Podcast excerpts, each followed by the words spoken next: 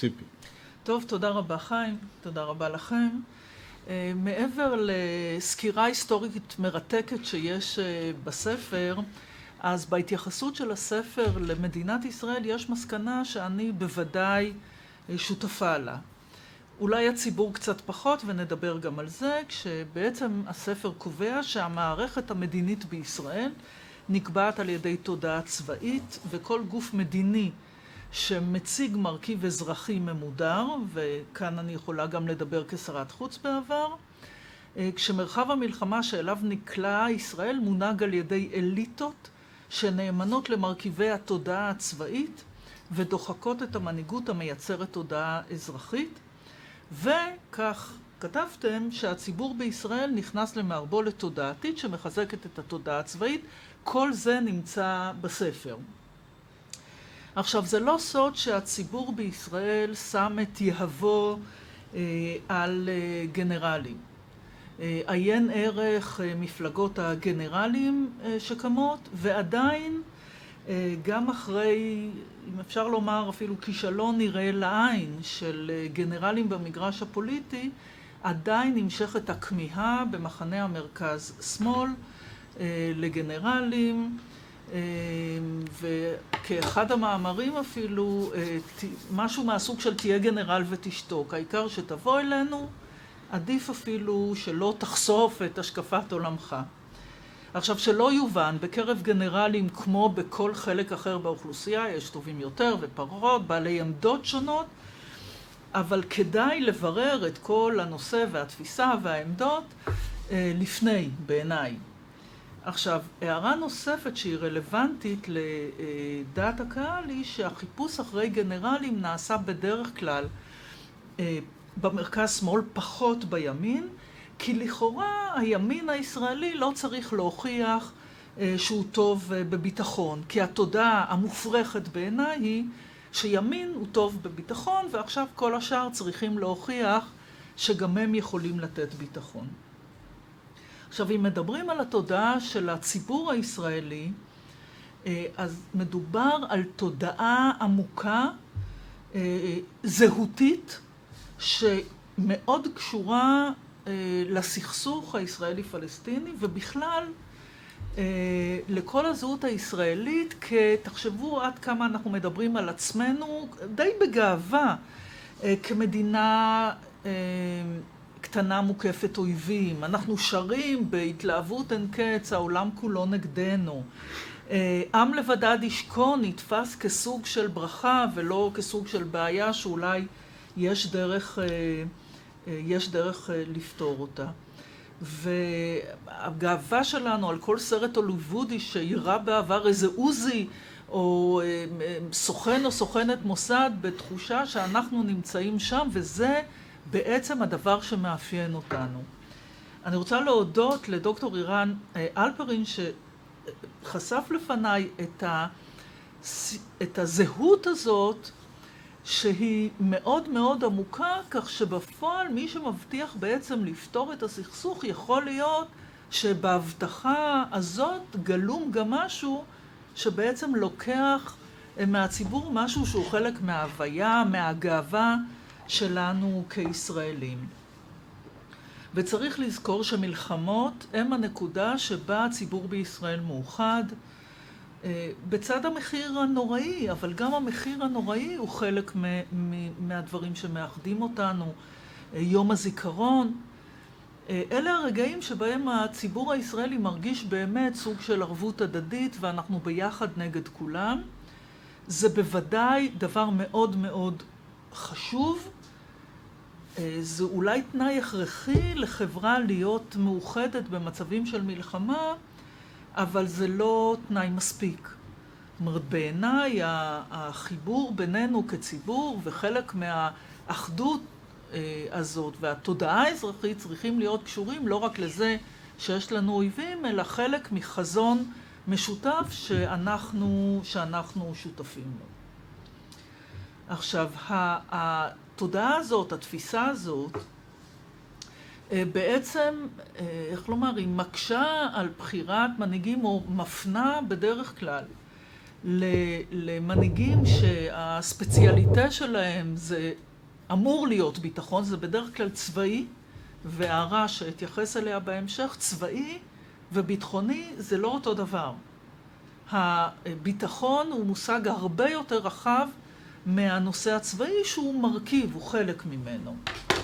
וזה גם מאוד מקשה על קבלת החלטות על ידי אלה שכבר אה, נבחרו. ואני אומרת את זה גם אה, כאישה שישבה בקבינט המדיני-ביטחוני, הייתה שותפה לקבלת החלטות אה, על מלחמה ועל מבצעים צבאיים, והטענה שלי, אה, וזה חלק מהתפיסה שלי של מהו ביטחון, שביטחון בעצם מושג משני אלמנטים, זאת אומרת משילוב של השניים. הביטחון של אומה מושג גם בתפיסה אה, צבאית, אבל גם בשילוב של ההבנות שהן הבנות יותר רחבות. עכשיו, מה שקורה בקבינט בדרך כלל, אה, ומאחר ודיברתי על, על גנרלים ואנשי צבא, יש למדינת ישראל מצוינים כאלה, והם מגיעים גם לקבינט. אה, כי כל דיון שאנחנו עוסקים בו באיזשהו אתגר ביטחוני כזה או אחר, מגיע הצבא. מגיעים מאלה שנמצאים בשירות. ויש יתרון מאוד גדול לזה שדווקא בצד מקבלי ההחלטות מצויים כאלה שלא שבויים בקונספט הצבאי הצר. עכשיו, מה שקורה בקבינט, בגלל שיש איזו אה, סקסיות מסוימת בחלק מהדברים הצבאיים, לבנים, דרך אגב, יש את הרצון אה, לעסוק יותר בדברים האלה. אז אה, אנחנו יכולים לראות ראייה לעיתים מאוד צרה. מביאים, אנחנו מקשיבים לאיזה אויב א' מדבר עם אויב ב', והשמחה שבחדר על הנה אנחנו, יש לנו יכולות מודיעין מעולות, מה שנכון, אבל זה רק חלק מהתמונה. או אותו סרטון שמראים אחרי פעולה של אה, המבט מעל עם ה-X על המטרה והתוצאה של הפיצוץ, ובעיניי כל זה הוא ממש העניינים הטכניים הכי פחות חשובים בקבלת, בקבלת ההחלטות כמי שנמצא אה, חלק, אה, כחלק מהדרג המדיני. עכשיו, אני רוצה להתמקד ב, בהסתכלות הזאת, בעצם לחזור לשנת 2006 ולהתייחס לשני אירועים שקרו, זה בעצם החודשים יוני עד אוגוסט בשנת 2006, אה, שני אירועים שקרו בהיותי אה, שרת חוץ וממלאת מקום ראש ממשלה, אה, בסמוך אחד לשני, האחד זה חטיפת גלעד שליט והשני מלחמת לבנון השנייה, שני אירועים שקורים ברצף לממשלה שזה עתה נבחרה. עכשיו כמה תובנות שקשורות לדברים גם שהספר מציג. הספר מציג מעבר היסטורי בעצם בין צבאות של נלחמים לבין הרגע שבו בעצם האוכלוסייה האזרחית מוצאת את עצמה בחזית, נפגעת, ומה המשמעות של זה על מקבלי ההחלטות, שמטבע הדברים, ברגע שזה מגיע אל העורף, ברגע שהאוכלוסייה האזרחית משלמת מחיר, במדינות דמוקרטיות, מה שפחות אפקטיבי אה, במדינות טוטליטריות, אז יש משמעות למקבלי ההחלטות על אה, פגיעה שהיא פגיעה באזרחים ולא בצבא. עכשיו, כל זה ברמת התיאוריה, סליחה, כי במדינת ישראל הסיטואציה היא כמעט זהה. ואני רוצה לחזור בכוונה לחטיפה של גלעד שליט. מדובר בחייל בשירות סדיר שנחטף בעת השירות, ובוודאי אה, שיש חובה על כל ממשלה וצבא לעשות את המאמצים להשיבו, להשיב אותו הביתה, זה באמת חלק מהאחריות שלנו כמי ששולחים חיילים לקרב. וחלק מהאתוס וה, והערבות שקיימת בצה"ל אה, כלפי כל אחד מהחיילים. אבל עדיין, מה שקרה בחברה הישראלית, הוא לקח את זה לכיוונים אה, הרבה יותר מרחיקי לכת.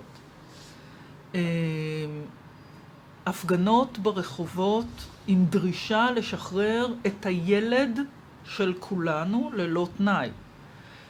עכשיו, זה נכון שהילדים של כולנו, זאת אומרת, התפיסה הזאת שצה"ל הוא צבא העם, זה הרי נכון לגמרי, למעט כמובן חלק מהחרדים והערבים, אבל עדיין התפיסה או הציור של אותו חייל כילד בעצם הופך אותו לאזרח שהציבור כולו, כולו דורש מהממשלה להתעלם מכל שיקול אסטרטגי אחר, מה המשמעות של תשלום לארגוני טרור את המחיר הבלתי נסבל שנדרש אז. וכשסירבנו, הייתי אז שרה וממלאת מקום בממשלת אולמרט, שבעצם סיימה את כהונתה תוך שאנחנו מסרבים לדרישות החמאס, והשאלות ש, ששאלו אותי זה היה, ואם זה היה אה, הבן שלך? עכשיו, זאת שאלה איומה וקשה, כי גם בני בדיוק התגייס לצה"ל באותה, באותה שנה, היה בן גילו, אה, בן גילו של גלעד שליט. אבל זה לא יכול להיות השיקולים שאתה יושב כמקבל החלטות ואתה חייב להכניס לתוך השיקולים שלך מה תהיה השפעת השחרור, השפעה אזורית, השפעה על הביטחון, השפעה רחבה יותר על הביטחון. ואני זוכרת שאני ערב בחירות 2009 מופיעה בתיכון חדש כמועמדת לראשות ממשלה, ואני אומרת את מה שהיה מובן מאליו מבחינתי, שלצעירים שעומדים להתגייס, שיש מחירים, ובקרבות ובמבצעים ובמלחמות, אה, לא כולם חוזרים. זה תפקידנו לדאוג שהדברים האלה, וכמה שיותר יחזרו, וגם אם יש חטיפה, אה, לדאוג ולוודא ולראות אם יש לנו את הכלים להחזיר. אבל האם בכל מחיר? וכמה חודשים לאחר מכן נתניהו באמת אה, משחרר את כל הרשימה של הטרוריסטים שהתבקשו. אה, מחיאות כפיים בקהל, אבל היום יחיא סינואר יושב בעזה ומפקד על הפעולות נגד מדינת ישראל, וחלק מהמשוחררים גם נקטו בפעולות טרור גם ביהודה ושומרון לפני זה. אז בעצם יש כאן איזה אני לא יודעת אם בלבול, אבל יש כאן עירוב אה, בתפיסה הישראלית בין אה, חיילים ואזרחים, ואני אתייחס גם לעוד אה, התייחסות מין לינגוויסטית כזאת, בשאלה האם חייל שנפגע בפעולת, שנהרג בפעולת טרור, האם הוא נרצח. כי השימוש במילה נרצח היא שימוש שנעשה מול אזרחים שנרצחים חסרי אונים, ו... ברגע שאנחנו מגדירים גם את החייל, משתמשים באותה, באותו מונח לחס וחלילה, אבל ילד שנפגע בפעולת טרור וחייל, זה בעצם מכניס, את, עושה את, ה, את, ה, את העירוב הזה בין התפיסה שאנחנו מדינה שיש לה אתגרים ואויבים, ובזמן נתון חייל הולך אה, בגיל נתון להגן על המולדת ועל משפחתו שנשארת מאחור כאזרחים. וחוזר חלילה.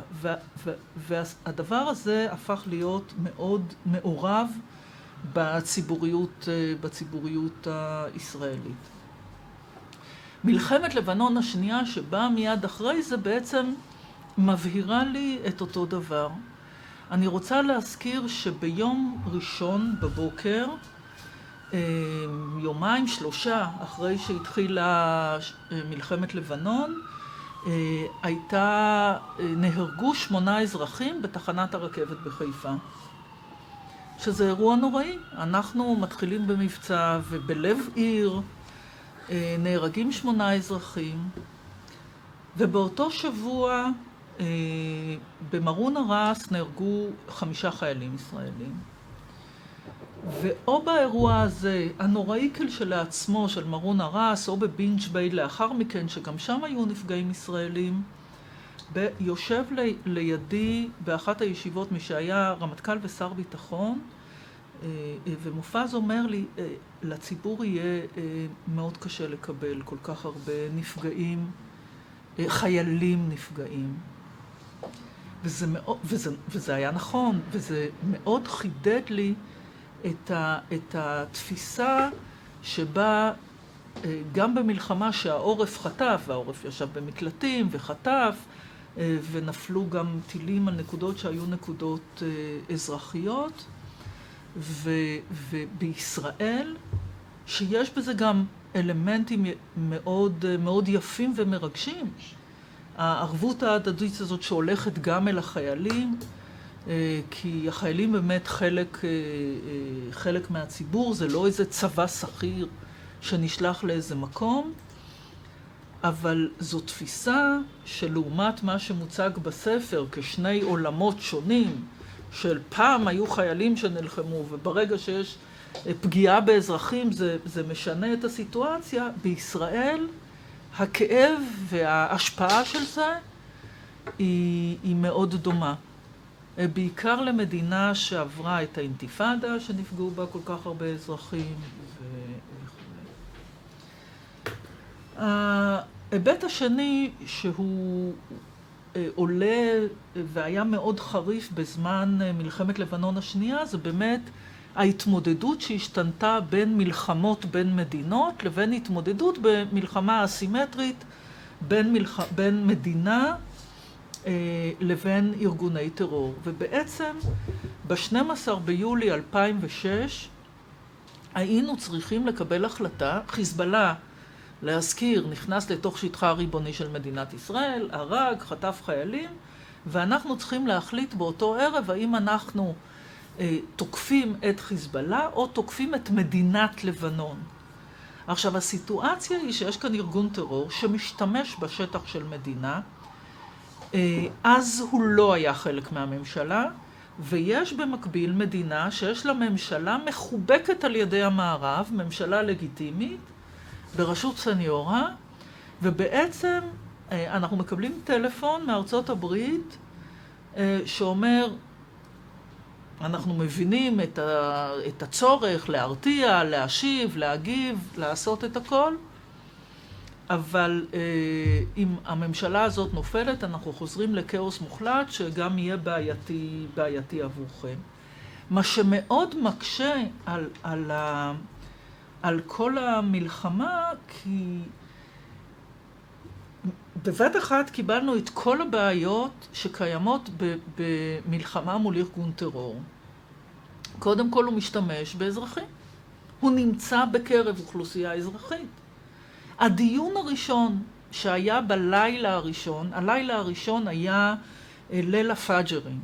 היה לנו מודיעין מדויק באמת אה, איפה נמצאים הטילים. עכשיו, הטילים הוחזקו בדירות של אנשים פרטיים. והדיון הראשון שהיה באותו לילה היה דיון עם אז היועץ המשפטי לממשלה, אה, מני מזוז, כן, שרציתי להגיד היום שופט, אבל גם זה כבר לקראת סיום.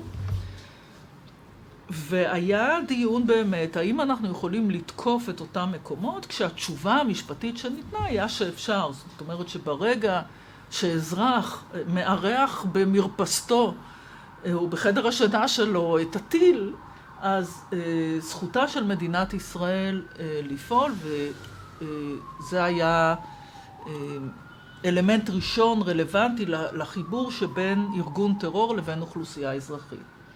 הדבר השני, מספר האבדות לא, אפשר להשתמש בביטוי, לא נורא מזיז להם.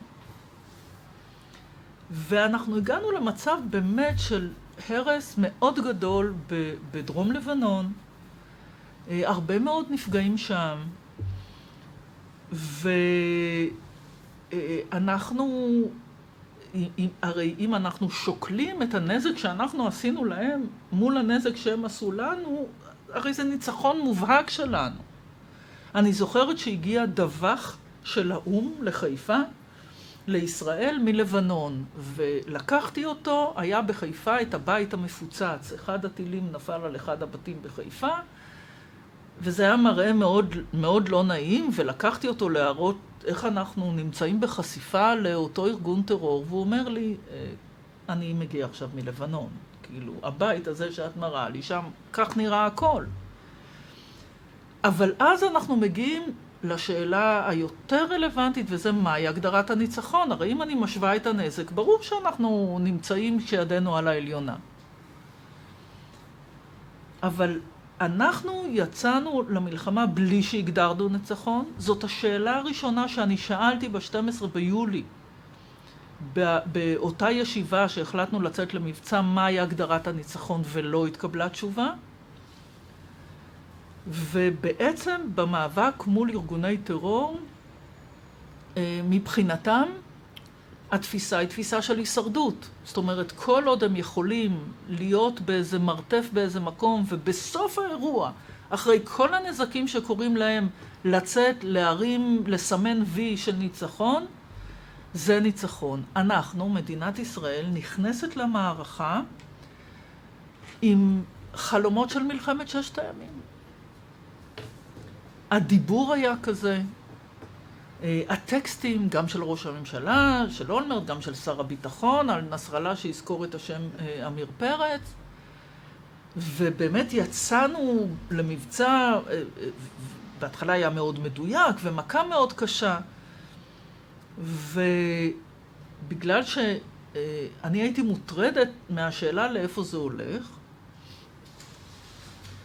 לי היה מאוד קשה אישית כשהלכתי אה, אה, ברחוב ואני זוכרת שאנשים סימנו לי וי עם היד ותחושה אופורית ממש, אה, כשבעצם לא הגדרנו לעצמנו מהי באמת, מהו הניצחון, מהי האסטרטגיה והטקטיקה אחר כך כדי, כדי להשיג אותו. ו...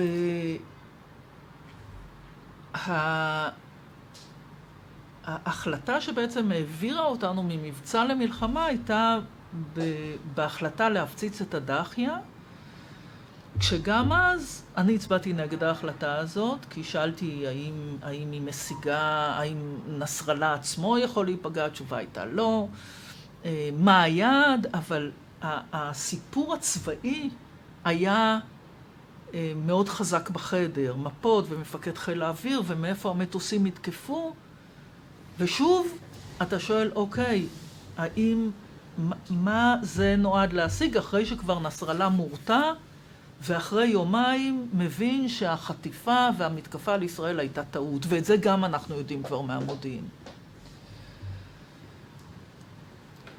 עכשיו אני רוצה להגיע בעצם לשאלת הסיום של המלחמה, כי אני מקדמת את ההחלטה המדינית, ותכף נגיע לתודעה גם האזרחית. אני מקדמת בעצם החלטה שתאפשר לנו לסיים את האירוע.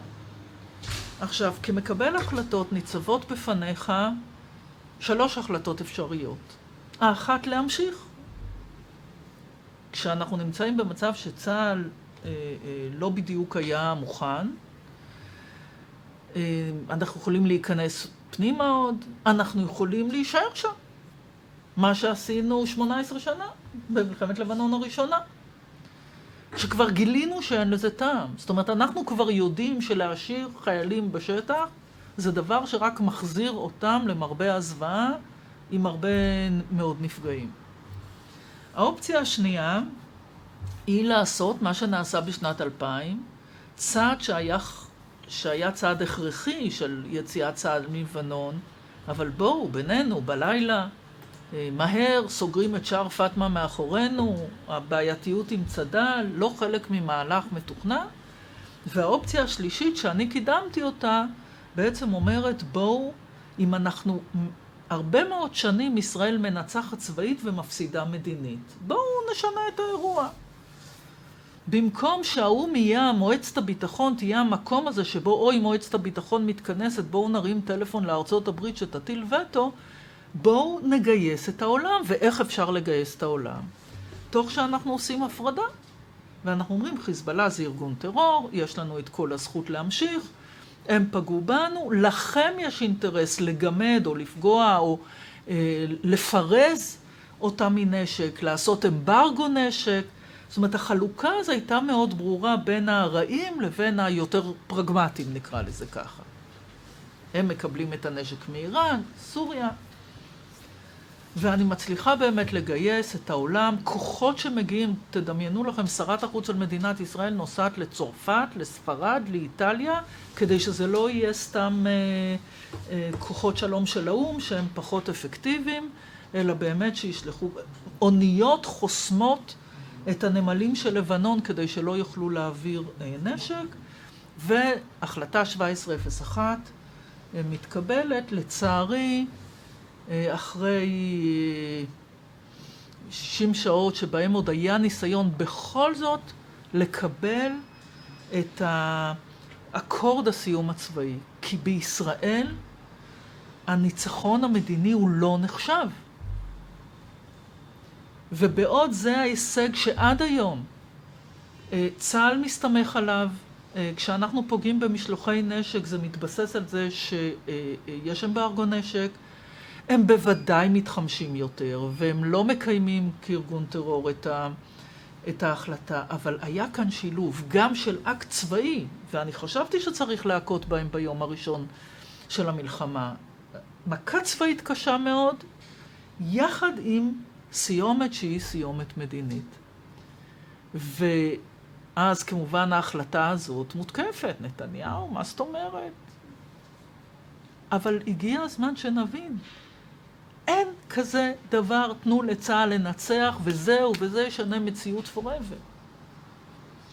והצביעות במראה היא שלאחר מכן, כשאנחנו עוסקים בעזה, יש ניסיונות להגיע לאותן תוצאות, ואני מדברת על אותם אלה שביקרו אותי לצרכים פוליטיים על החלטת סיום מדינית, בידיעה שאין להם אלטרנטיבה צבאית חלופית, וזה מעביר אותנו לעזה. כי הקונספט כולו אומר בואו נשלב צבאית ומדינית ונפעל נגד הגורמים הקיצוניים והטרוריסטים בכוח צבאי, אני לא טוענת שמדיני יכול להחליף תמיד צבאי, ממש לא. אבל אפשר וצריך לפעול אה, בשני הדברים, אה, עם, עם שני האלמנטים האלה ביחד. ואם יש דבר שיצא ממלחמת לבנון, חוץ באמת ההרתעה ארוכת המועד, והיכולת שלנו גם להכות וגם לצאת עם מטריה מדינית, זה באמת ועדת וינוגרד שקבעה שצריך להקשיב גם לגורמים המדיניים. וכתוצאה מוועדת וינוגרד, אה, שנה לאחר מכן, כשאנחנו תוקפים את הכור בסוריה, זה נעשה, ואני כשרת חוץ תמכתי בתקיפה הזאת, כי לא הייתה חלופה ואלטרנטיבה מדינית. אבל האלטרנטיבה המדינית נשקלה. כשהרעיון הוא לשים את כל האופציות על השולחן, לא רק את האופציות הצבאיות, ולהגיע בסוף להחלטה. עכשיו, לימים אני מופיעה עם הבעל, ו... ואומרים לי, הנה, גם בעזה אנחנו uh, רוצים להגיע להסדרה מדינית. אבל זה לא עובד cut and paste. זאת אומרת, בעוד בלבנון אנחנו פעלנו יחד עם הגורמים הלגיטימיים נגד ארגון טרור, בעזה השלטון הוא ארגון טרור. אז הרעיון הוא להגיע להסדרים בינלאומיים לא עם חמאס, אלא נגד החמאס. והתפיסה הזאת, לשמחתי, מאז מלחמת לבנון כבר יש הבנה גם על ידי הצבא, שהם אה, להגיע להישגים, להשיג הרתעה, לפגוע בארסנל או ביכולות של הצד השני, אבל שינוי המציאות לטווח ארוך צריך לעשות אה, באמצעים נוספים, ולפעמים הם גם נדרשים להרוויח זמן, כפי ש...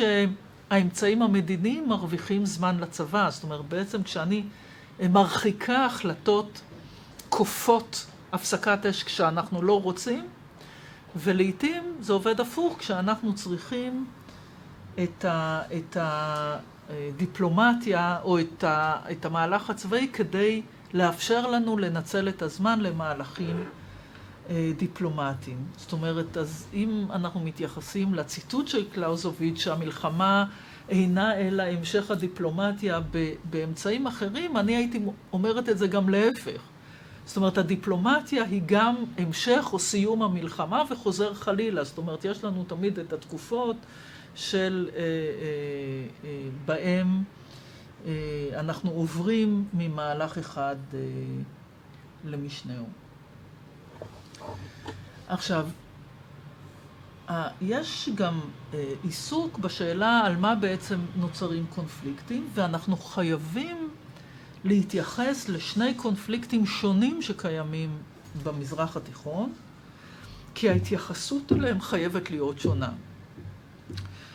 כי יש קונפליקט שהוא באמת, אה, או סכסוך, שהוא סכסוך של אינטרסים מנוגדים, הוא יכול להיות סכסוך על גבול, הוא סכסוך על שטח, הוא סכסוך על נרטיבים שונים, אבל הוא ניתן לפתרון גם באמצעים דיפלומטיים. לפעמים לא יבואו האמצעים הדיפלומטיים, אלא רק לאחר השגת הרתעה, בניית מה שז'בוטינסקי קרא קיר הברזל, ואני קוראת מראש לכל אלה שאומרים, הנה ז'בוטינסקי אמר קיר הברזל, לקרוא את השורה שאחרי זה, כי שם הוא כותב שכשיהיה לנו קיר ברזל, אז ניכנס לחדר המשא ומתן מעמדת כוח, וברוך השם למדינת ישראל, יש קיר ברזל, יש צבא אה, מצוין, אה, והאויבים אה, יודעים את כוחו של צה"ל, ובגדול מורתעים.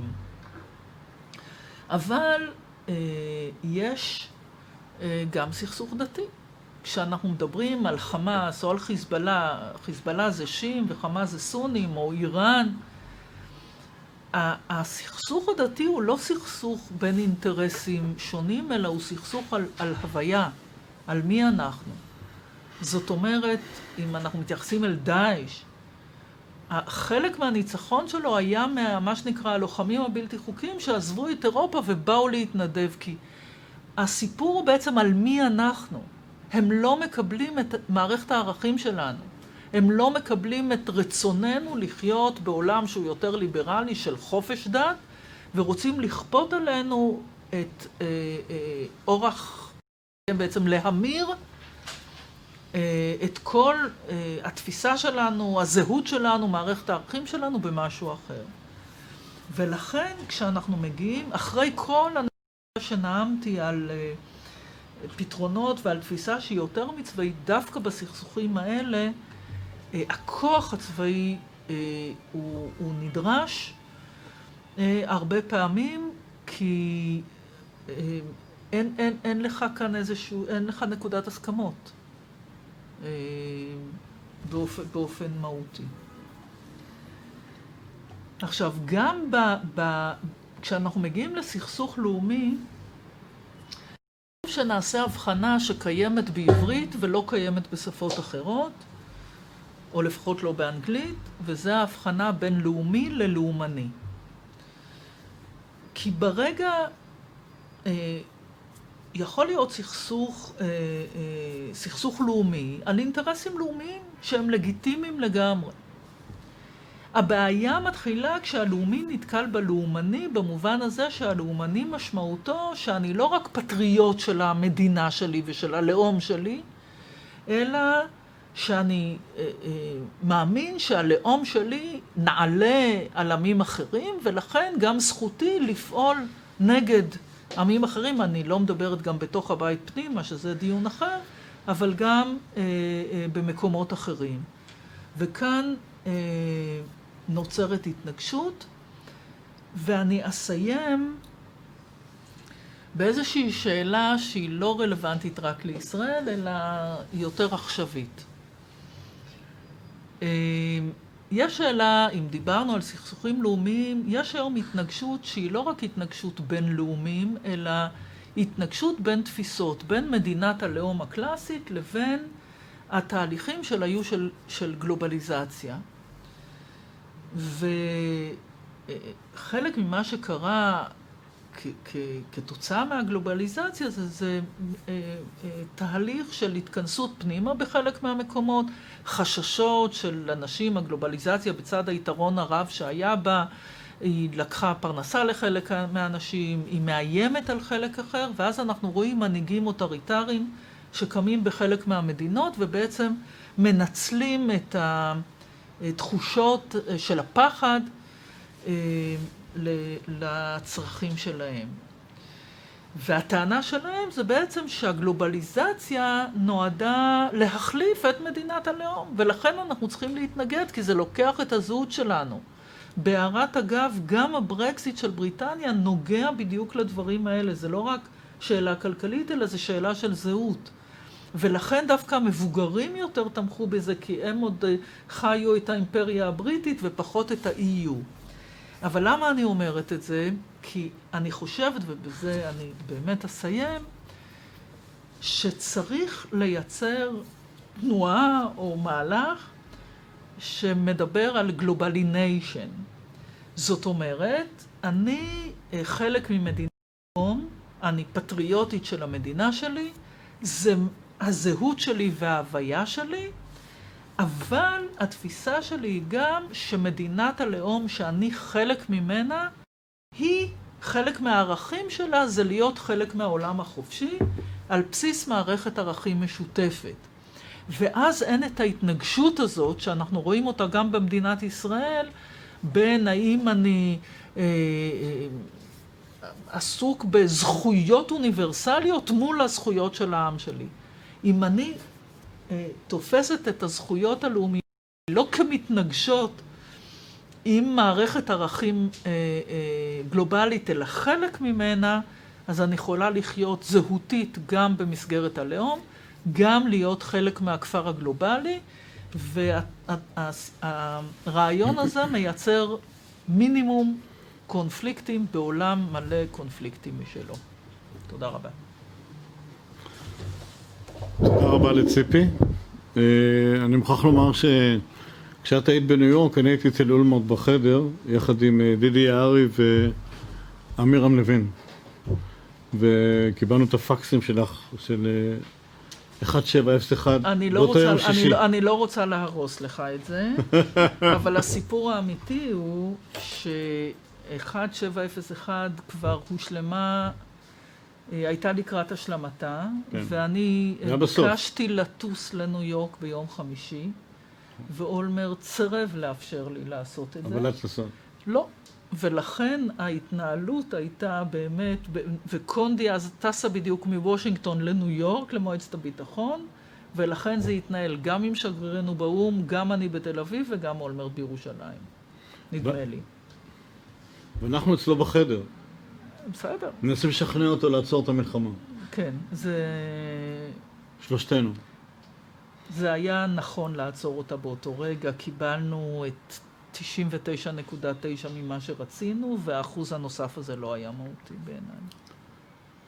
Uh, כן, זה אירוע די מדהים שהיה באותו יום שישי. נדמה לי בשתיים בלילה שלנו הגעתם לסיכום במועצת הביטחון, שזה היה נדמה לי חמש אחרי צהריים. שש אחרי צהריים? אה, שלכם. אני כבר לא זוכרת אם אני חיה בזמן התל אביבי או בזמן הניו יורקי. תל אביב שתיים בלילה. ואז שמענו שקיבלנו עוד 60 שעות, וב-60 שעות האלה נהרגו הרבה חברים. שזה היה הצורך, לא, זה, זה, זה בדיוק היה הניסיון לקבל הישג צבאי ולא להסתפק בהישג מדיני. נכון, זו הייתה טעות גדולה. בגלל בין היתר שהציבור בישראל ומנהיגיו לא מפנימים את המשמעות של ההישג המדיני. וחלק ממה שמכעיס אותי זה שחלק מהמנהיגים היום, או בואו ננקוב בשמות אם אתם רוצים, נתניהו ואחרים, הם כבר היו שם. כשנתניהו אומר, עומד באשקלון, בסוף מבצע עופרת יצוקה ב-2008, ואומר, לא, לא, לא, צריך להמשיך, תנו לי, תנו לי, תנו לי, אז מילא, אתה עוד אז באופוזיציה, אתה לא מבין. אבל אתה כבר היית בצוק איתן.